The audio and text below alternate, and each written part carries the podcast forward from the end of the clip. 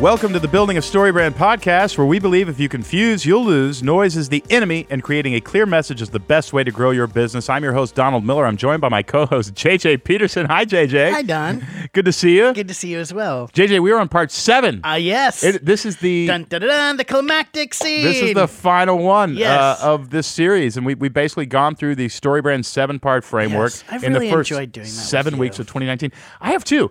We should we need to do more series. Yeah. We need to do more like you know like all these other really well known podcasts. Yeah. Serial. We should do just a bit of a murder mystery every episode. yes, please. yes, It would actually be fun to write that. Yeah. Now people are going to expect it. yeah. This series has We'll been less about a murder mystery and more about growing your business. Yeah. And it's we, uh, we've gone through each point in the framework. If you've read Building a Story Brand or attended our live workshop, you know what it is. And it's a seven-part marketing framework based on the elements of story. Yeah. So go all the way back to the beginning of 2019. If you haven't in, listened to all seven podcasts, and we will explain the seven-part framework slowly. Yeah. If you want to make sure you're doing it right, come see us at a live workshop in Nashville, Tennessee. You can register that at storybrand.com. But the seven part framework is, in summary, you have a character, that's Mm-hmm. your customer. You got to define what they want. That's how the story gets started. Define their problem, and the story gets interesting. Yeah. That hooks them in, and it's like a magnet pulling them toward you because once you agitate that problem, they want to solve it. Position yourself as the guide, never play the hero. That's a great episode. Go back and listen to that. Provide a plan for your customer. That was a great interview with Horst Schulze, the co founder of Ritz Carlton. And then you want to call them to action, mm-hmm. challenge them to take action. And then the sixth, we kind of reversed it a little bit, was failure. You want to talk about what failure you're helping your customer avoid. Yep. And then finally, you want to paint a vision of your customer's success. Yes. What will their life look like if they do business with you? That's the principle. At the end of this podcast, I'm going to tell you one practical thing you can do based on this idea that will make you more money. That's at the end of the Yeah. podcast. So stick around for that. But JJ, you've done a little bit of research. Yeah. And why is it so important to, in story structure, to create this scene that people can envision or foreshadow? Well, the climactic scene or the happy ending that you're putting into a story is all based on your desire to actually change people's beliefs. So if you want people to change their beliefs and attitudes about an idea, about a product, about something, you have to cast a successful vision or a happy ending at the end of the story in order to do that. So in story structure, it's like we know at the beginning of a rom com, you know, that this thing is going to end with them at a wedding, Yep. or it's going to, you know, like Falling if, in love, Yeah, I yeah. can't think of a movie like that. You know, like 'cause if Julia no Roberts is they fall in marrying the wrong guy and she needs to marry the right guy, and the Yeah. wedding gets disrupted. That's the inciting incident. Yeah. But they have also foreshadowed the climactic scene that the guy who interrupted the wedding needs to be the groom Yes. at the end of the movie. And if you don't foreshadow that climactic Yes. scene, it's very hard for people to pay attention and, figure out what this movie's about. When you forecast that scene, so let's say you're forecasting the successful ending of True Love Wins, right? So not obligation wins, but True Love wins. So Julia Roberts Hmm, right. ends up with That's the, philosophical cl- Yes. climax. Yeah. So you're actually when you forecast that Julia should be with the other guy, you're forecasting a belief, a happy ending for a belief that true love wins. Now, if you want to forecast a happy ending that she stays with the wrong guy out of obligation and you want that belief to be strong, then really you that have to you have a duty. you have a duty. Duty is better. Wins there are out. some movies like that. Exactly. And so when you're forecasting success, so whether you're doing it for, let's say, for your customer, you're saying this is what life is going to be like at the end of the story. You're going to have more time on your hands. You're going to have more freedom Right. on your hands. You're going to be able to be a better parent.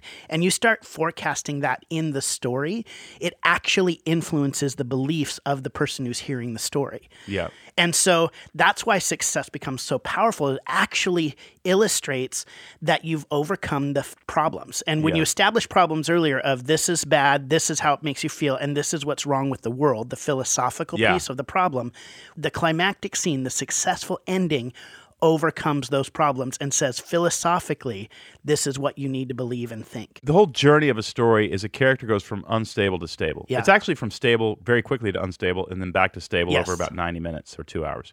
And that's a story. So if you clearly define the instability, which is the problem, listen to the second episode of 2019. Yeah. We talk about that.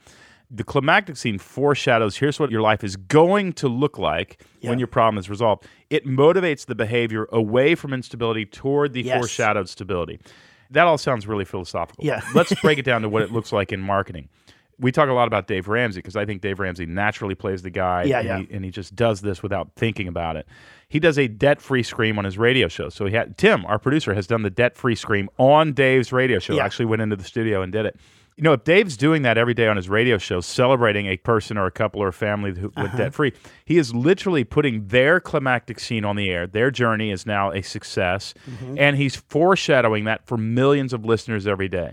It's no wonder he's a two hundred million dollar organization Yeah. because people have a clear mental map of what this process looks like and where we need to go. Yep. It's just super, super clear. He does the work for the customer so they don't have to do it themselves. And that is the key, what you said, clear. So that actually also is backed up by research that the more specific and the more clear you It are, It cannot be vague. it cannot be vague. It You're going to be, happy if you. Yep. No, your headache's going to go away, and you're going to be able Yes. to go with the kids to. It has to the be movie. specific and clear, and you're forecasting that at the end. And that's why happy endings are so good in movies is because we actually what you're doing is you're helping people buy into a philosophy. You're helping people actually you're changing attitudes and beliefs through a story that says this is what we all agree is a happy ending. Yeah, and you don't realize it when you go to a good movie that you like, it somehow changed your belief about the world. Yeah. You don't know what's happening, but Yeah. that that's what that movie is doing. Yeah. It, it adjusts or the at least challenged it, you know, because it made Yeah. you think whether you think you thought or not. It heads toward a direction. A movie, a story, is presenting a sales pitch to you about what matters in life. Yeah.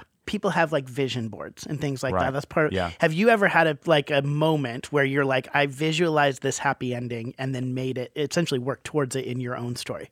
Yes, I mean that happens almost every year with goal setting. Yeah. Well, uh, friends and I rode our bicycles across America. So Yeah. we started in Los Angeles, ended in Delaware, and even before we started pedaling, I was imagining what it would be like to arrive at the Atlantic Ocean, having ridden across the country. Yeah.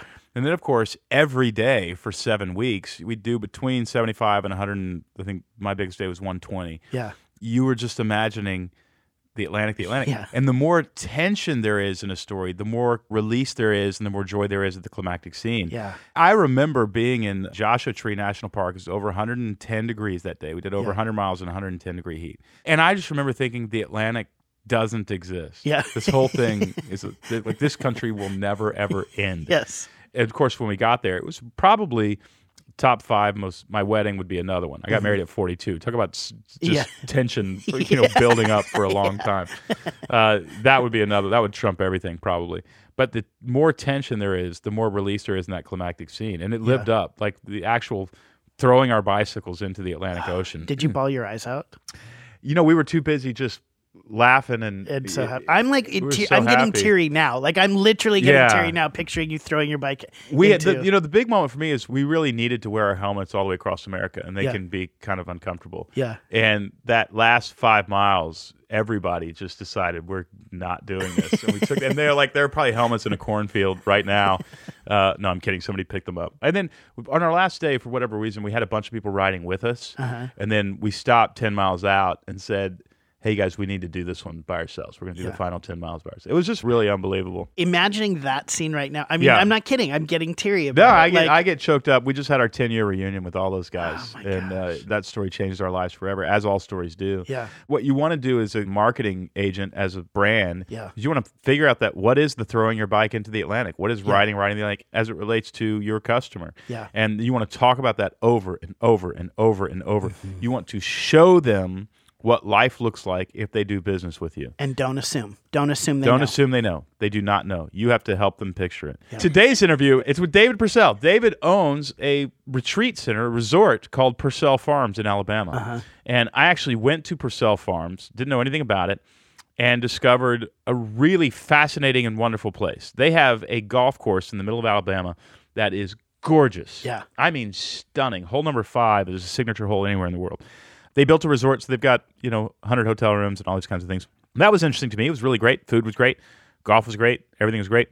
But what was even more fascinating is how it got to be there. Yeah. And how it got to be there was the Purcell family sold fertilizer to golf courses. And they invented a technology that is a time release fertilizer. So almost like a pill that you swallow that's, you know, extended release or whatever, yeah. it goes throughout the day. That's what these fertilizer pellets do. And they invented this. They were a small company. I think he told me like they were a $10 million company, not very big. And they needed to compete with hundreds and hundreds of million dollar companies, and they didn't know how to do it. And they didn't have the money to send sales reps all over the world. That's extremely expensive. So they thought, wait a second, we've got this beautiful land. Let's create a golf course and invite golf course managers here to stay at a lodge, and we will show them the power of this. Yeah. And they exploded Yeah. It's an interesting business paradigm shift. I got another friend. He sold boxes. I mean, he sold packaging. Mm-hmm. I think it was a billion dollar company, and he took all his sales teams off the road. He created inside of a warehouse a sample packaging fulfillment plant that was fake. Yeah. That he could just show Pepsi and Coke and all these companies about how they could do packaging. And he would bring customers in and show them what their warehouse could look like and how much more efficient their and beautiful their packaging could be. Yeah. And they exploded. Yeah. And I thought this is really interesting. You actually create an environment where you can bring potential clients in and show them what their life can look like if they use your product and service. Yeah. And so we talked to David Purcell about how he made this work. And since then, he sold the company, sold the patent. They no longer own the fertilizer. They still own the resort. and so they've turned it into this. And they actually are Storybrand alumni. They Yeah. came to a Storybrand Yep. workshop and figured out, you know, this is a guy who sold fertilizer all his life. Now he's selling hospitality. They hired the Ritz Carlton to do the customer experience kind of stuff. So Yeah. it's really a high end experience. So he's figuring it out. And they actually came to Storybrand and they were wondering what's their offer, what's their differentiator in the market. And through the Storybrand workshop, just sitting there, they realized what we really sell is an experience of Southern hospitality. Yeah. So if you want to go somewhere to experience what they call Southern hospitality, it's for is the Purcell place. Farms. Yep. They're already living it out, but now they're living it out as a stated mission Yeah. on their staff. And they figured that out at the Storybrand workshop. They're going to explode. Yeah. They also have a corn dog in the clubhouse. It's Uh-huh. unbelievable. it's unbelievable. You had me at corn dog. no, it is unbelievable. See, you just I- cast I- you just yeah. cast success from me. Like if you want to talk any success from me, talk about corn dogs. Here's what's going to happen though. David's going to listen to this podcast and he's going to go, "We spent millions and millions, tens of millions of dollars on a golf course. Uh-huh. We spent tens of millions of dollars on beautiful facilities. We spend tens of million dollars on customer service." And Don remembers the corn dog. and I would say, Dave, I know you're listening. The corn dog is that good.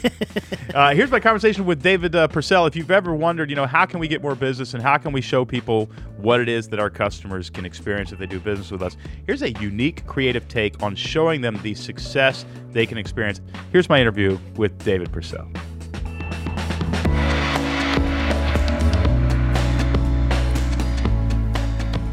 I've experienced Purcell Farms, but it's such a beautiful place.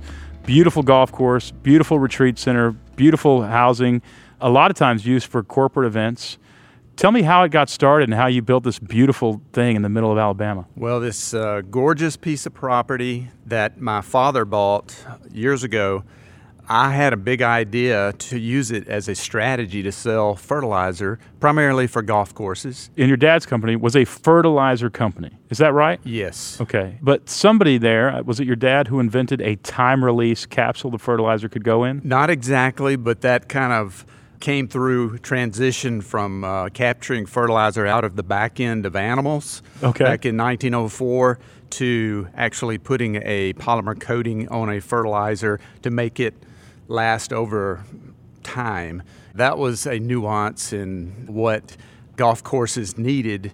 Took away having to put fertilizer out, say, once a week or once a month, and actually being able to do that maybe uh, once a year. So your labor goes down if you're running a golf course. And again, we're going to get to how the retreat center happened because that's where the company is now. But how it got there Yes. was you guys were in the fertilizer business. We were in the fertilizer business, and uh, I lived out on the farm, and my parents lived on the other side of the farm, and there was 3,200 acres in between us. And at the time, there was no golf course out there. There was just no farmland. golf course, just farmland, cows. I had six children. My wife and I used to put these kids on four wheelers, and we would drive across all of this beautiful rolling land in Alabama.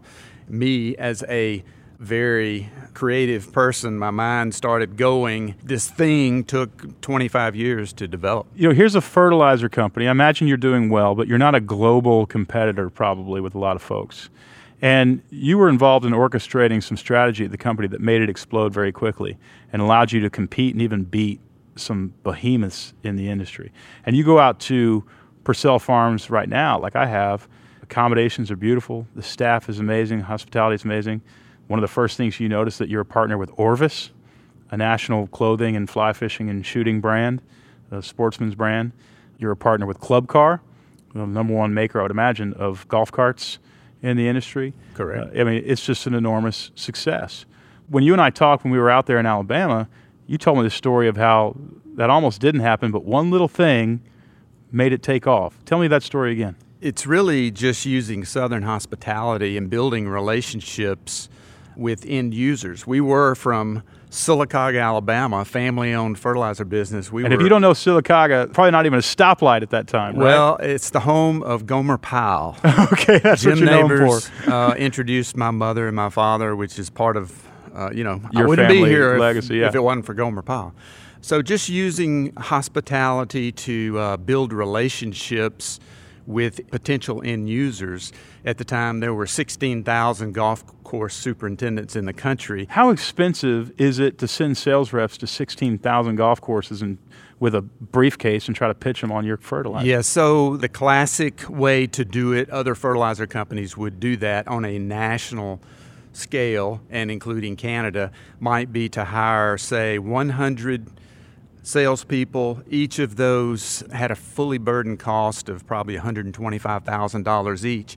And then they go out and they go to these little golf courses out there in which the superintendent is at work and really does not give them quality time to really be able to do that. They, I- they smell a salesman coming. And Yes, they, they and get it it's uh, you know they go in, they talk football, and they talk whatever fishing, and then they may have five minutes to you know to talk about a product or whatever. I saw that as very very inefficient.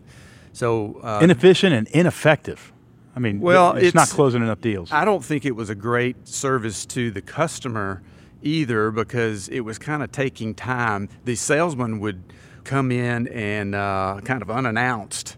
It just wasn't working. I, I went to lots of these types of sales calls. And so I said, okay, if we're going to truly jump the shark, what we ought to do is we need to create what I call the Epcot of golf yes, which is at Purcell Farms, FarmLinks Golf Club. That's the name of the club, It's- it's- but, the, but the golf course was just a tool in which we could showcase our fertilizer products in a living laboratory setting. Well, I want to make sure everybody understands because if you go to this place now, and you should, a world class golf course, world class facilities for hundreds of people to stay in, world class amenities for you to bring your small company or some clients, entertain them. feels like that's what it was built to be, but it wasn't. It was actually built as a model golf course to show off technology and fertilizer. And the reason that is so important, I think, is it's a story brand principle. If you show people what their life can look like if they use your product, they're going to be more likely to buy it. And so for me, the real story is you would have at least 1.25 million worth of hard costs sending sales reps out. That's going to be inefficient and ineffective. Or you put some of that money into creating an environment, inviting people to see the successful ending to their problem, and you're going to close more deals.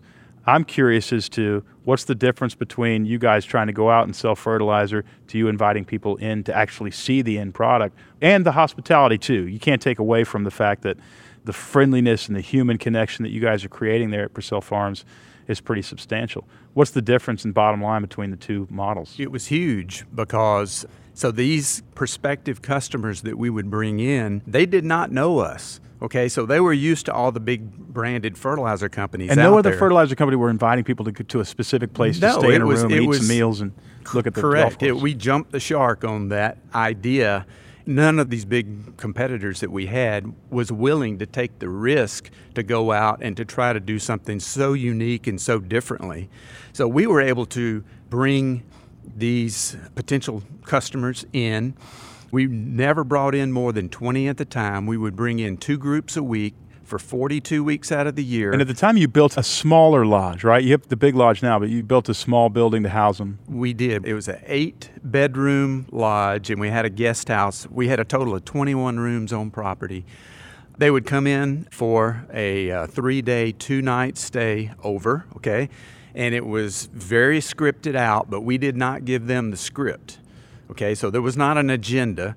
Kind of like the Hotel California, you know, you, can, you can check out anytime you want, but you can never leave until the end of uh, Until the end of your, Your stay. performance. so it was great because it was like summer camp. And these people got to know not just our products, but they also got to know the Purcell family. We lived out there. My parents lived out there. I had my mother and my father come to a dinner one night. My wife and I would come the next night. And it was You all about trust. Absolutely. Yeah. Absolutely. Trust was the key thing. So, you know, the prospective customers actually turned into customers. We had a 90% conversion rate, which is huge. I've never seen that really in Yeah, any I want to repeat that 90% of the people who would come in and stay for three days went away from your competitor's fertilizer and signed with you. That is true. So, what we wanted them to do is to do a transaction to get our product on their golf course. We were selling a very, very good product. I mean, we highly, highly believed in a product. So, so the goal was not to try to sell them something once because it was a value sell. Our product actually cost more than the competition, but because we could make the product last longer, it actually saved the superintendent Labor.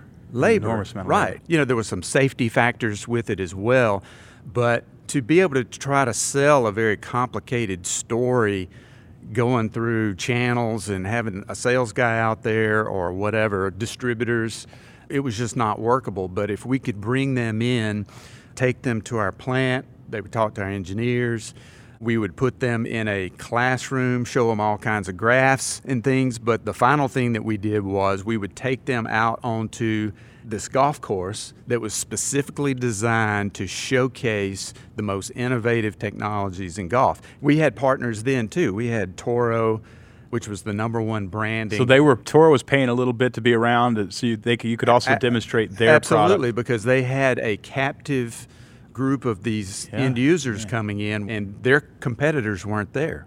Okay, so then we had BASF, another big player in the plant chemistry standpoint.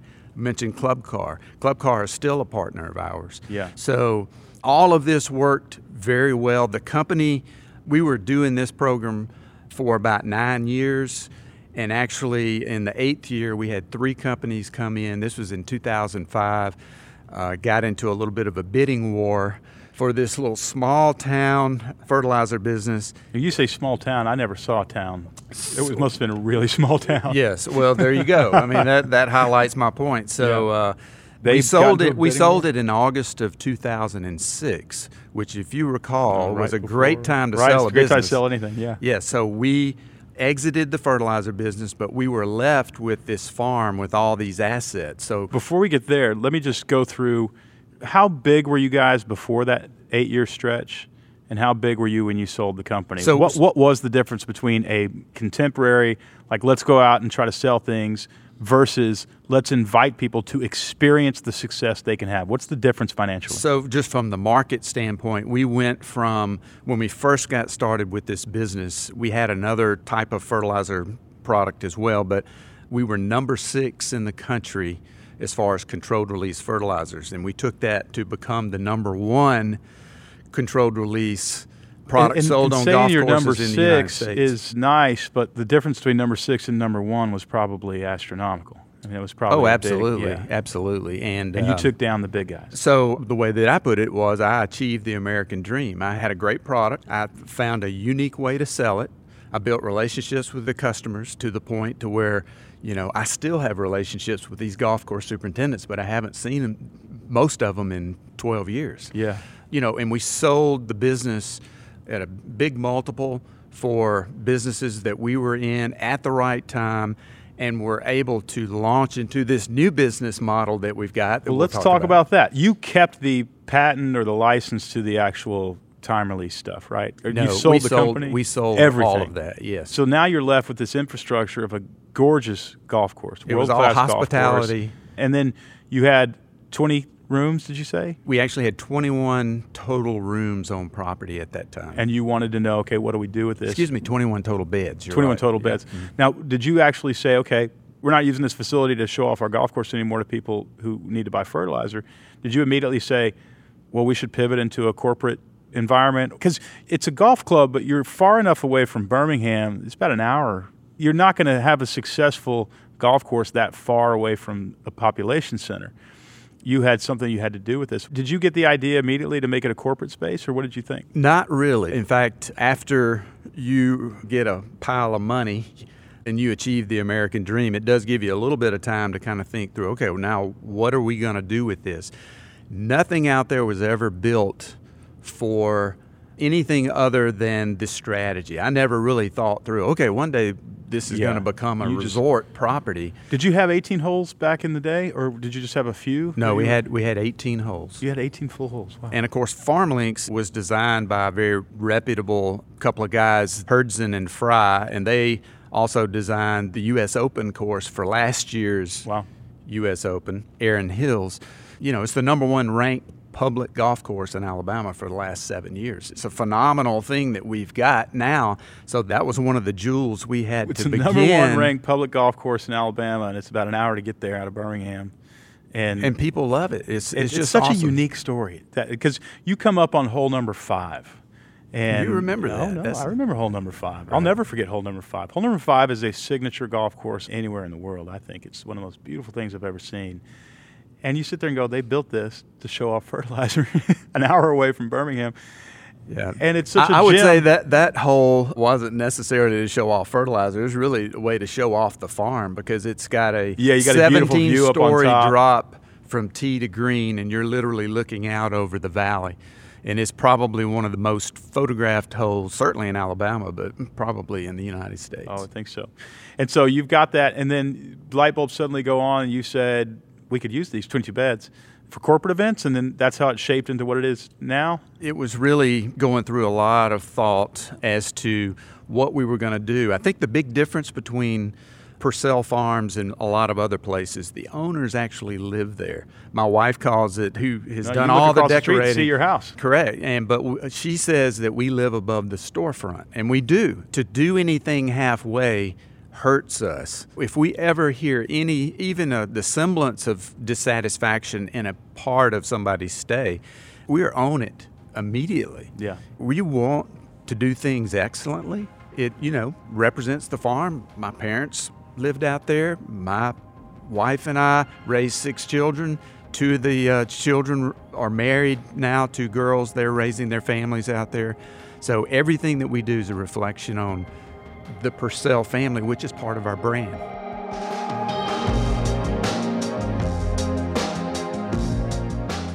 We'll be back with the rest of my interview with David Purcell in just a moment.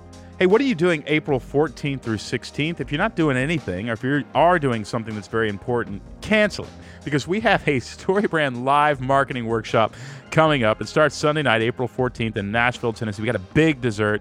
Hundreds of business leaders will be there. They're wondering how to clarify their message. They're wondering how to grow their company. And we do 48 of the most effective and productive hours you will ever spend growing your business. It starts Sunday night. Monday morning, 8 a.m., we teach you the framework, we summarize it, but then we actually focus on your brand for two days and we clarify your message.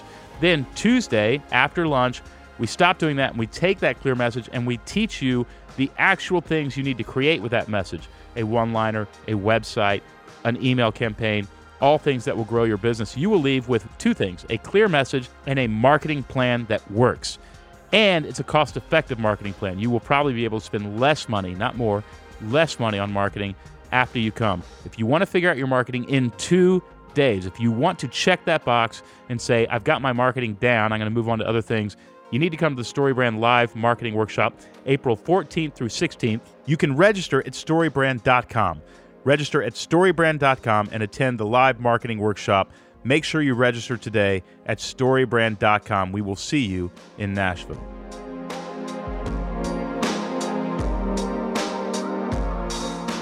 What do people use it for now? Because you built a whole other lodge. It's not just 22 rooms. How many rooms is it now? Yeah, well, it's a total of 81 rooms now. So There's convening space. There's meeting rooms. There's Yeah, so our strategy is like the Olympic logo, it's got the five rings, but so we have Farm Links, which is the best in golf in Alabama. We have Orvis Shooting Grounds, which is mm-hmm. the shooting sport. So those are two anchors as far as, you know, what a lot of businesses or people or, you know, weddings that are coming out there, they love having those two main anchors. Our corporate business is huge. A lot of the businesses that are possibly listening to this podcast. Bringing their come down. teams. They bring their teams in. They do Entertain clients. board meetings. They do a, you know a number of things. Now we can't hold 500 people, but we do a great job with you know say up to about 150 people. Yeah, and it really is amazing because as we got the tour of the place, you've got four or five uh, cottages there that are really close together. Masters Row. Masters Yes. Row, and it's beautifully, beautifully land. I mean, really, you guys, beautifully landscaped. It's hard to get your team to feel like a family when you're stuck in an office in a familiar place, but you put yourself in four or five cottages and have some meetings, have some great meals out there on the lawn, and you come away different. And you play a little golf together on a beautiful golf course and Right. shoot some clay pigeons, and you guys do a little fly fishing out there as well. And uh, we did a four wheeler, or uh, what is it called? The ATV ride, UTV ride. that was just ride, hilarious. yes. It's so fun. I just get a big smile on any of those things. But you have some experiences like that, and that's to me, it's what's really neat about Pursell Farms, other than some place like Blackberry that I really love, and some of these other places, is that the spirit of the place from the very beginning was to practice Southern hospitality as a way of growing business. The DNA of the place is very. The food is amazing. That's the best corn dog. I, I have to say it's a corn dog. It's more like a gourmet corn dog thing that I've ever had.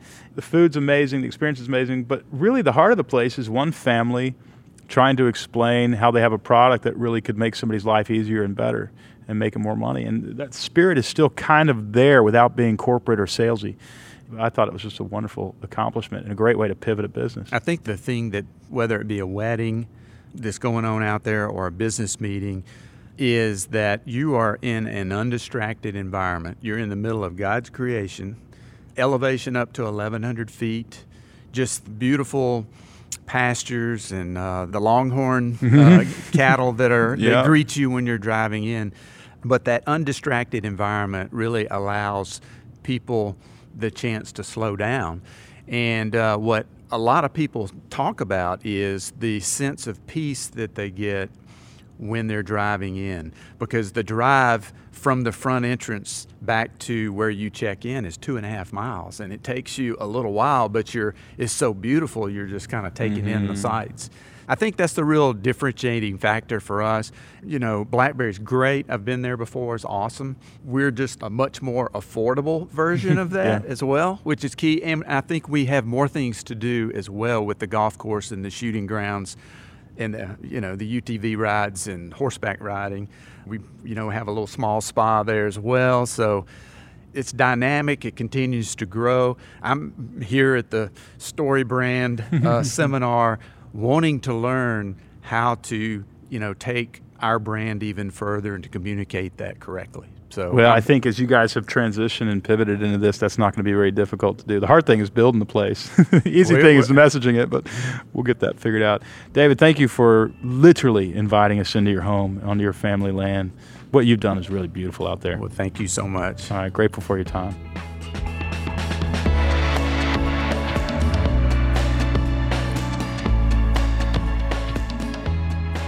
JJ, doesn't make you want to build a golf course? I want to go so bad, and I really want that corn dog. it's, I it's cannot seriously stop thinking amazing. about He's not. corn dog. I hope they didn't take it off the menu because he's got to put it back now. It's a great place. It's a retreat center. It's a great place to take your team. So we're Yeah. going to do team meetings there because it's like a four-hour drive, maybe four, ah, five-hour drive, maybe from here. Yeah. if that. No, it's about a four-hour drive from Nashville. They have cottages that you can do meetings there. They have fly fishing. Orvis has an actual shop on campus Mm-hmm. that you can uh, go shoot clay pigeons, and they have like tons of clothes. I bought like two pair of pants and a bunch of shirts there. Anyway, it's a great place. The golf course, of course, is absolutely beautiful. Yeah. If you have a corporate retreat coming up, they're not sponsors. Yeah. They're actually our clients. They're Yeah. just alumni. Yeah. But it's a wonderful, wonderful place. And it all started because they wanted to sell fertilizer. Yeah. I mean, to me, that's like the, the greatest impetus to be there is actually experience like and to come back and say, how do we do this? Yes. How do we do Oh, this in our business? How do we show people, you know, how can we demonstrate what a financial life can look like? Here's the one thing you want to do. Visually show your customers what their lives Yes. will look like. Yes. Visually do it. On your website, you need to have pictures of smiley, happy people using your product. Yep. Show them. If you have a podcast like this one, do stories of transformation. We didn't even get into that. We have a scoreboard in our office Yeah. that is just stories of transformation. So, guy walked up to me in Los Angeles. I was at a Whole Food in downtown Los Angeles last week, and a guy walks up and says, "I'm sorry, are you Donald Miller?" And I said, "Yes."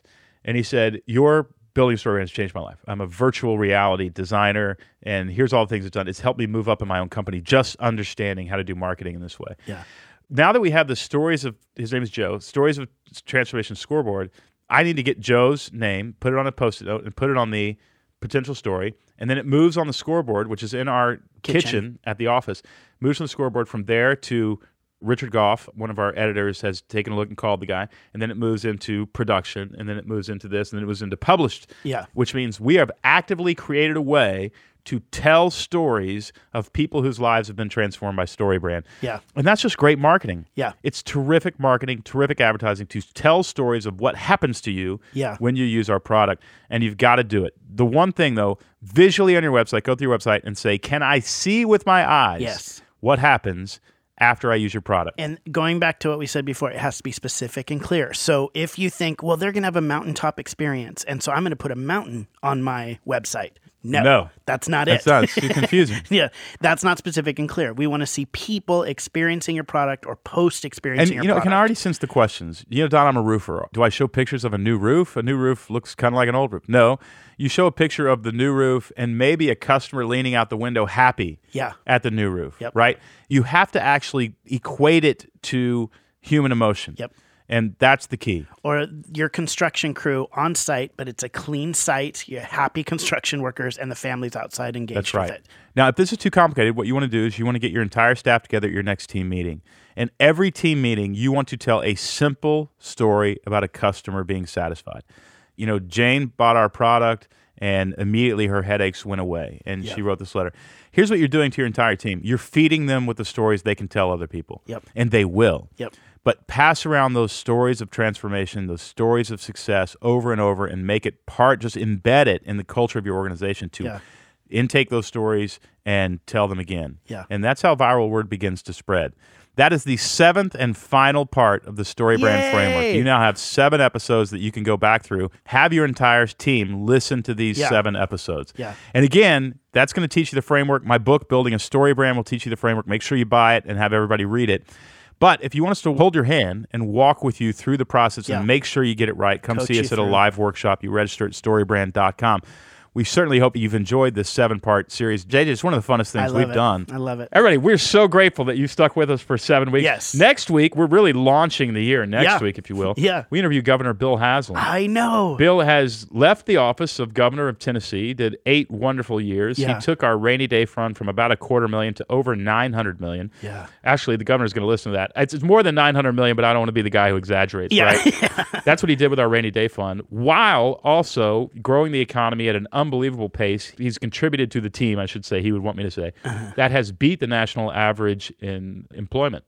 Unemployment rate is 3.9% nationwide. He beat those numbers in Tennessee. I don't know how you beat 3.9% Yeah. but he's done it. And he did not raise taxes.